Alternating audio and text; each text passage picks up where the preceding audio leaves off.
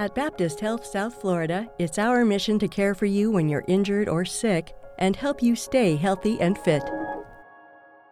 Welcome to the Baptist Health Talk podcast, where our respected experts bring you timely, practical health and wellness information to improve your family's quality of life. Hi, everyone. I'm Dr. Jonathan Fialkow, Deputy Director of the Miami Cardiac and Vascular Institute, Chief of Cardiology at Baptist Hospital, and Medical Director of the Miami Cardiac and Vascular Institute Lipid Center, as well as Chief Population Health Officer for Baptist Health South Florida. Exercise has long been touted as a means of developing and maintaining a healthy cardiovascular system. And as many athletes um, lead a healthy lifestyle, there's often an assumption that athletes and physically active people are not really at risk for cardiac issues. However, athletes are not immune. They can suffer from heart related health conditions at any point in their lives. From the brisk walker to the marathon runner, the gamut of athletic activity is a large one. And it's important for every type of athlete to stay on top of their heart health. As more athletes and performance artists are recognized as needing specialized approaches to their cardiovascular issues, a subspecialty within cardiologists has evolved, within cardiology has evolved, and that is the subspecialty of the sports cardiologist. There are a handful of experts in this field, and we're fortunate to have one at Baptist Health in our Miami Cardiac and Vascular Institute Cardiology Group. The expert joining me today is highly qualified to provide some insight. I'd like to welcome Dr. Eli Friedman, Director of Sports Cardiology with the Miami Cardiac and Vascular Institute and Baptist Health. Welcome, Eli. John, thanks so much. Really good to be with you. Um, Eli, let's start with sports cardiology. Again, what is the skills and knowledge you have that we want to match that that more complex patient need with with uh, with the sports cardiologist. Talk, tell us a little bit about what sports cardiology is. Absolutely. So, as you mentioned, sports cardiology is really blossoming, and especially in this age of COVID, I, I think the the um, the discipline has really caught on, and a lot of people have become aware of it. So, uh, as a sports cardiologist, first and foremost, I'm trained as a general cardiologist. You go through all the traditional training but those of us who participate in this field, I think, really find ourselves being very passionate about the intersection of cardiology and sport or athletics. And so we, we care for anybody to whom exercise or sport is important. Now, that, that can be our weekend warriors or those just exercising to attain the health benefits of exercise, all the way through our professional or Olympic athletes. And it, it really takes someone who, again, is passionate about this, who's dedicated to it, who understands the nuance of, of care in the athlete. That, that's as important as being able to speak the language of an athlete. So understanding what makes a runner tick, what makes a cyclist tick, what makes somebody who's a performance artist tick, and, and same with our first responders. And then understanding how the discipline that that athlete participates in can affect the cardiovascular system and what we call adaptive mechanisms. The heart is a muscle, just like any other muscle in the body. And when you train it, when you participate in sport or athletics, especially for long periods of time, that muscle can adapt. It will change the way it looks. And that's true both in how you look at it grossly, but also in the testing that we do echoes, MRIs, ECGs, et cetera. So um, it, it, really requires a lot of nuance, a lot of thought, a lot of time with our athletes to get to know them on, on really deep and detailed levels to then be able to provide care. It's, it's the physiology, the, the, the, uh, the medical science of the athlete, particularly the cardiovascular system, but also the expectations of the athlete for their own performance and for their own health needs. It's a, it's a combination thereof, which is, uh, which is great, which leads us to this question. So why is it important for um, everyone to be physically active to promote their cardiovascular and general health? And in particular, what do athletes need to do to stay on top of that? There is that presumption, I'm very athletic, I have no cardiac risk. Speak to that a little bit. Yeah, first and foremost, just to backtrack to a point you made, yes, uh, it's also really important the mentality of an athlete when when someone engages in sport for long periods of time, and if sport is important, um, having that compromised or having concerns about their own health um, certainly uh, plays issues within their their mental and physical well-being as to are they safe to do so? And you know we we want to get as many people exercising as possible because the health benefits are just so profound. And you know coming from your perspective a cardiometabolic perspective just simply meeting the guidelines of exercise which is 150 minutes of moderate intensity exercise per week or 75 minutes of high intensity exercise per week, will have significant cardiometabolic protective uh, benefits in terms of lowering blood glucose, lowering cholesterol, lowering blood pressure. Psychosocial well being will improve as a result of exercise as well. So, we really want to encourage as many people out there to hit those guidelines that 150 minutes or 75 minutes. And that's where you really, that, that's the sweet spot. That's where you maximize the health benefits.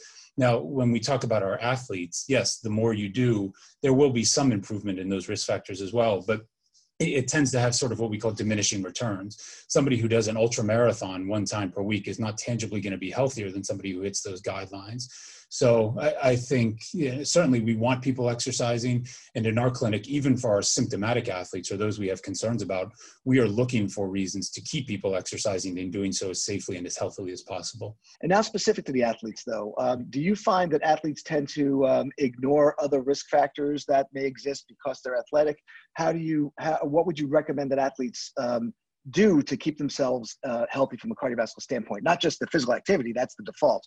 What are the kind of things that we address uh, as a sports cardiologist? So I think we see both ends of that spectrum. On, on one hand, we will see folks who, who will come in because whether there's a family member, there's a family history of significant cardiac disease, or a friend in their cycling or their running group or at their gym had a cardiac event and they're concerned personally, we will see people who are very proactive in this. But also on, on the other end, um, athletes have a very different mentality of wanting to push through things and, and wanting to, to just sort of get to the other end and at, at all costs finish the race. And, and that's true of our training and the events that, that we train for.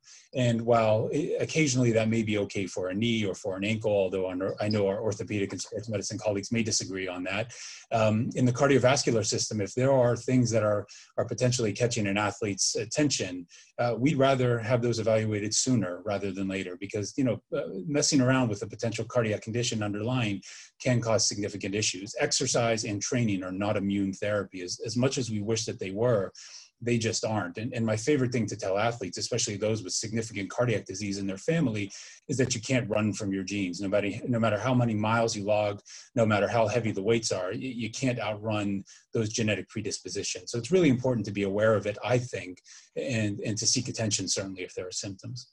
Um, there's a term for athletes called master athletes. And can you define what the, what, who falls into that master uh, athlete category and what are the cardiovascular conditions again that we want to uh, um, uh, be aware of?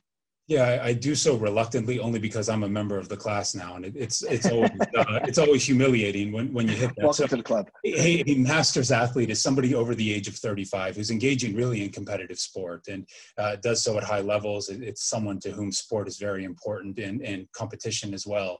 So over the age of 35, uh, competing in, in a range of different sports out there is, is when you fall into a master's athlete category. So how how uh, the particular things that masters master athletes might experience that they don't think of as a sign of cardiac conditions what are the things that you would tell them uh, i'll give you an example maybe not in a master athlete but something i deal with all the time is someone who let's say runs five miles five times a week mm-hmm. they hurt their ankle they don't run and now they can only do three miles when they get back to it after a month and they think it's a problem but arguably they just haven't been exercising. So where where would that master athlete say wait a minute maybe i should get myself checked out. I'm noticing yeah, again, it, it, it's subtle, and uh, you know what may be um, not so concerning of a feature or a symptom to someone who doesn't deal with athletes a lot, may be a big red flag to someone like myself. And and you know the, the range of symptoms that an athlete can experience especially over the, the age of 35 and we should talk about why that number of 35 is important in the sports cardiology world um, can really be similar to our general cardiac population. So chest pain discomfort skipping heartbeats shortness of breath fatigue. But how an athlete will experience that can sometimes be different. An athlete may be able to push through some of these things but notice uh, somewhat precipitously that they're not hitting their times on, on their miles as much, that their power zones when they're on the bike are decreasing, that they're significantly fatigued, that it's taking more energy than they would expect to complete their usual training regimen. So all of those things are very different um, and how an athlete experiences it and then again, how we evaluate it is very different too. So we have a tool in, in our arsenal called a, called a cardiometabolic stress test, which can really delve into some of these details. Uh, people think of it often as like the VO2 test. The, the, athlete will come in, wear a mask, get on the treadmill, get on our bike, and, and we, we're able to really push them and sort of bring out some of these subtleties. Also use it as a baseline should an athlete already have established cardiovascular disease to be able to tease out if there's worsening of the condition later on. And as I said, I want to go back to that number of 35. So 35 is important because you become a master's athlete, but it's also important in our world in sports cardiology because after the age of 35, the risk of having coronary artery disease begins to increase. So, whereas you may have heard of events where unfortunately people have terrible events during marathons or cycling races, when you cross over that age of 35 and there are events, we increasingly believe that it could be due to coronary artery disease versus earlier than 35, it's probably genetic predispositions, things that the athlete may have been born with that could predispose to having a, cardiac event during athletics. What are the more common things you'll find in the athletes that'll come to you noticing again a diminution in athletic performance or some of these symptoms? What are the more common things that you'll be uh, evaluating and treating?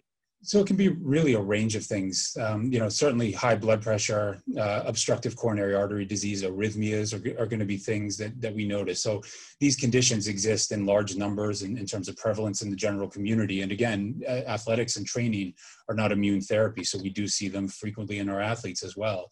But again, how they impact performance and the medications we choose and, and our modalities to test and treat are quite different in athletes because the medications we may use for one person could have significant impacts on an athlete's ability to train thereafter. So the conditions may be the same, but the experience, how the athlete feels it, is very different. And again, as I mentioned, the, the treatment and testing is different. And I think that speaks to a lot of how we're approaching our MCVI, Miami Cardiac and Vascular Institute cardiology, which is to match that complexity of the patient with the skill and specialty of the cardiologist. Um, um, there's plenty of great cardiologists who do a lot of great cardiovascular work, but when patients have the complex issues, we want to get them with the specialist who deals with that. And to use sort of a sports analogy, it's my my job to be the point guard or the quarterback of the team. We we have a, a really, really good multidisciplinary team behind all of us that supports this. So imaging is incredibly important for an athlete. Sure. We have fantastic cardiac imagers in terms of MRI, CT that we can rely on. We've got electrophysiologists and interventionalists who can help support and, and who can have really meaningful discussions about how we're going to treat an athlete, again, which is very different than a general cardiac population. A, a blockage, let's say, of 50% in a coronary artery in someone who's not engaging in high intensity exercise probably isn't going to be very important. But a 50%, 60% lesion in someone who is doing marathons, 100 mile cycling races, we know from research can actually be very significant. So we need to think of that differently, and we need to have a full team behind us who understands how, how that works as well. Let's get through a couple of kind of interesting type of um, um, scenarios and components. Um, a Harvard study recently came out that says there's a correlation between football related weight gain and cardiac issues. Can you elaborate on that study? And you do take care of athletes and, and retired athletes as well. Um, so speak about both um, the correlation as well as your experience. Yeah. First of all, disclaimers as we touch on this subject. We would never discourage anybody from participating in football or any other sport for these reasons. But I think, you know, much as we counsel our athletes as they engage in sport in terms of orthopedic issues, it is important to have the awareness of how we train our bodies, how that can have impacts later on in life. So I think a lot of people go into sport and expect that later on, okay, they're going to have knee pain or back pain, and it's just the, the price of doing business. Well, we're, starting to learn that some of those changes that our bodies go through in order to become, let's say, football offensive linemen, linebackers, defensive linemen, or any sport that, that requires us to put on significant amounts of weight can have cardiometabolic um, implications later on down the road. So we have found that left ventricles, the main pumping chamber of the heart, can become thicker arterial stiffness increases, so our arteries become not as compliant.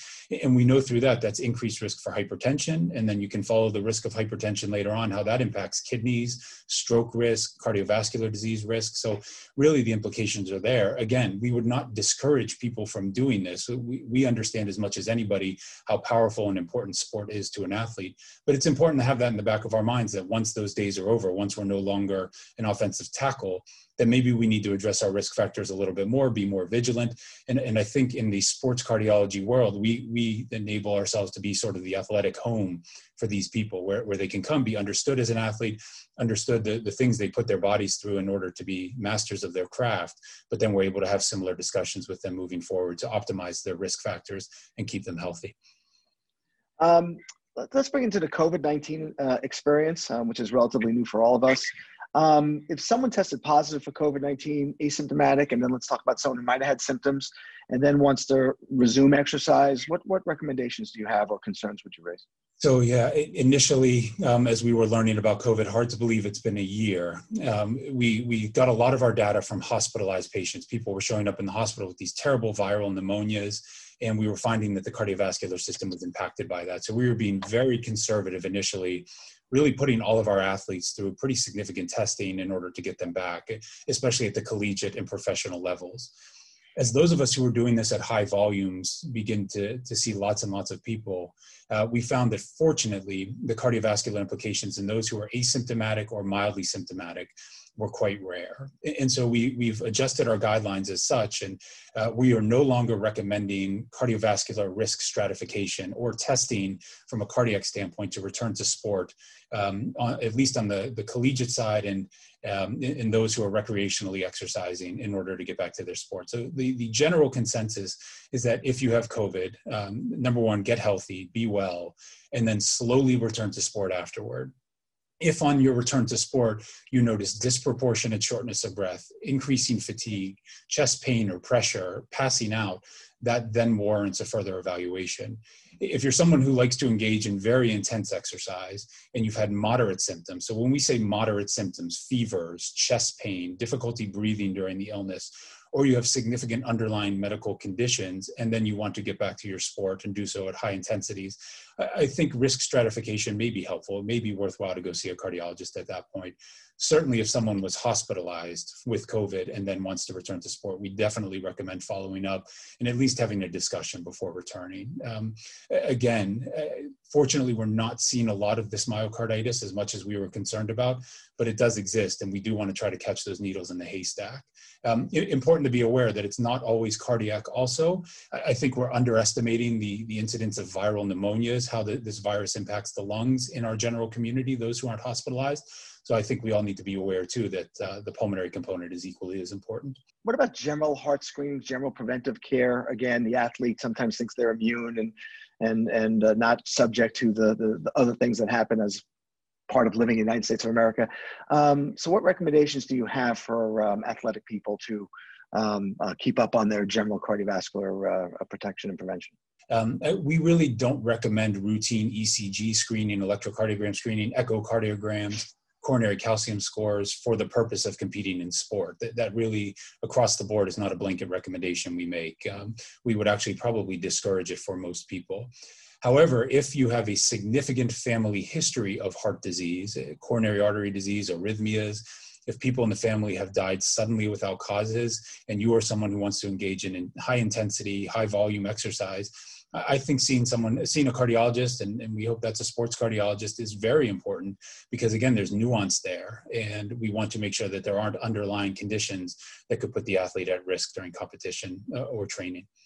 What are your recommendations to an athlete regarding um, supplements? Um, and, and let's speak to protein powders and performance enhancers. And then please make a comment regarding uh, anabolic steroids. Absolutely. So anabolic steroids is the easy one first, and that uh, we're, we're, finding more and more data coming out that anabolic steroid use is linked with premature coronary artery disease, blockage in the heart's arteries. Um, so certainly uh, anybody who's done that, and we understand that that, that was rampant, especially in the baseball era uh, in, in the 90s and potentially other sports as well, um, in, in the, the gyms, to, to be aware of that, that, that there could be a consequence there. And then, so, so yeah, if I can interrupt, if yeah. someone used anabolic steroids for a mm-hmm. period of time, but they haven't in several years, are they still at risk? Yes, absolutely. The, the risk still exists. The risk does not go away once cessation of the, the drugs have happened. So yes, uh, be aware of that in terms of supplements and, and over-the-counter type medications ha- just have to be careful with that. We with our athletes we, we ask about medications of course what are you taking? But then a lot of people will leave out supplements. What, what, are, what type of vitamins minerals are you taking? So um, we we engage with the athlete in, in that discussion. Why are you taking it? What are you hoping to achieve with it um, with the understanding that what you think goes into a supplement may not be there, and what you don't think is in a supplement may actually be there. So it's a really dicey game. Just have to be careful. Again, blanket recommendations. I, I tend not to put things. I tend to recommend people don't put things in their body unless they absolutely need it. If you eat a well-rounded, healthy diet in this country, you don't need supplements uh, unless really recommended by your physician. And um, what, one other comment as well. We we see a lot of our athletes on testosterone therapy um, again, you, you want to be sure that that's recommended, that there's a reasoning behind that, and that it's monitored, uh, because there can be uh, negative consequences from that medication as well. So, uh, testosterone is something that uh, athletes should be aware of. That you know maybe it does help in the conditions that it's needed for, but if it's not absolutely needed, same adage applies. Don't put it in your body unless you require it. Um, do you ask to do a, a, a, sleep history with your athletes, and do you find uh, a component of sleep apnea? Maybe speak to that a little bit. So uh, we we spend a lot of time, probably more so uh, than, others, in terms of sleep, nutrition, fluid intake, et cetera. So sleep is exquisitely important uh, to an athlete's performance. Uh, if you, since we're almost at the Super Bowl, you look at Tom Brady. I think Tom Brady gets like 12 hours of sleep per night, which God bless him. right. You know, right. life goals, but he, yeah, he can sleep, afford to. yeah, sleep is very important. That that's the recovery phase of the body, and if our sleep is disturbed in in any way, shape, or form, that can have negative consequences. Not only only from a, a cardiac perspective, not only from a performance perspective, but certainly a cardiac perspective as well. Um, here's a, a, question from the audience uh, before we wrap up. Um, and it's a good opportunity to discuss something that I know you're passionate about as well. So the question is, is imperative to do pre-participation screening before engagement in high intensity activities in sports? And then maybe a quick comment about your efforts with high school athletes and AEDs and, and, and, and uh, um, you know, your successes in that area. So the, the, blanket recommendation is no. Um, for most people out there, it is very healthy to participate in sport. That the, the, risk of something bad happening is quite low, and the benefit of doing so, both from a medical and, and psychosocial perspective, outweighs any risk. So most people know no screening required unless there are pre-existing conditions, family history, things that would sort of send off red flags uh, then yes, a, a, screening would be beneficial and discussion would be helpful. Um, I, I, appreciate you giving me the opportunity to, to talk about what interests me most clinically, which is CPR and AED usage. All of these things with screening and, and AED, just just let the viewers know yes. AED is automatic external defibrillator. So the, the red things you see in the airport or the supermarket um, that, that will shock people's heart uh, if a dangerous rhythm is, is uh, happening during cardiac arrest. So all of these things we talk about screening um, controlling risk factors what we're trying to prevent is sudden cardiac death a very dangerous heart rhythm that, that comes from the heart in the setting of stress whether it be blockage or pre-existing conditions. So ventricular tachycardia ventricular fibrillation. If we look at data that's out there 50% of youth coaches based on 217 20, 2017 data were trained in cpr and aed usage 50% so that means if you send your kid to a, a, league, there's a flip of a coin whether or not the coach will know how to do CPR and use an AED if something really bad happens. Totally unacceptable. It's worse than worse in underserved areas. We are actively working with Baptist uh, and the American Heart Association and multiple other organizations to change that, and uh, we're, we're, very excited about it. And I'm, I'm so grateful that Baptist supports the mission. Well, again, and we're very grateful, and as I said several times, fortunate to have you in our system. Um, and I uh, really appreciate your time and uh, and uh, all your uh, efforts, Eli. Thanks again. Before we sign off, we could really use your help and your feedback. Please take a moment to review this podcast and email us with comments or suggestions for future topics at baptisthealthtalk at baptisthealth.net. That's Baptist Health Talk at baptisthealth.net. We'd love to hear from you. Thanks for listening. Stay safe and mask up. Find additional valuable health and wellness information on our resource blog at baptisthealth.net/news. And be sure to interact with us on our social media channels for live and upcoming events. This podcast is brought to you by Baptist Health South Florida, healthcare that cares.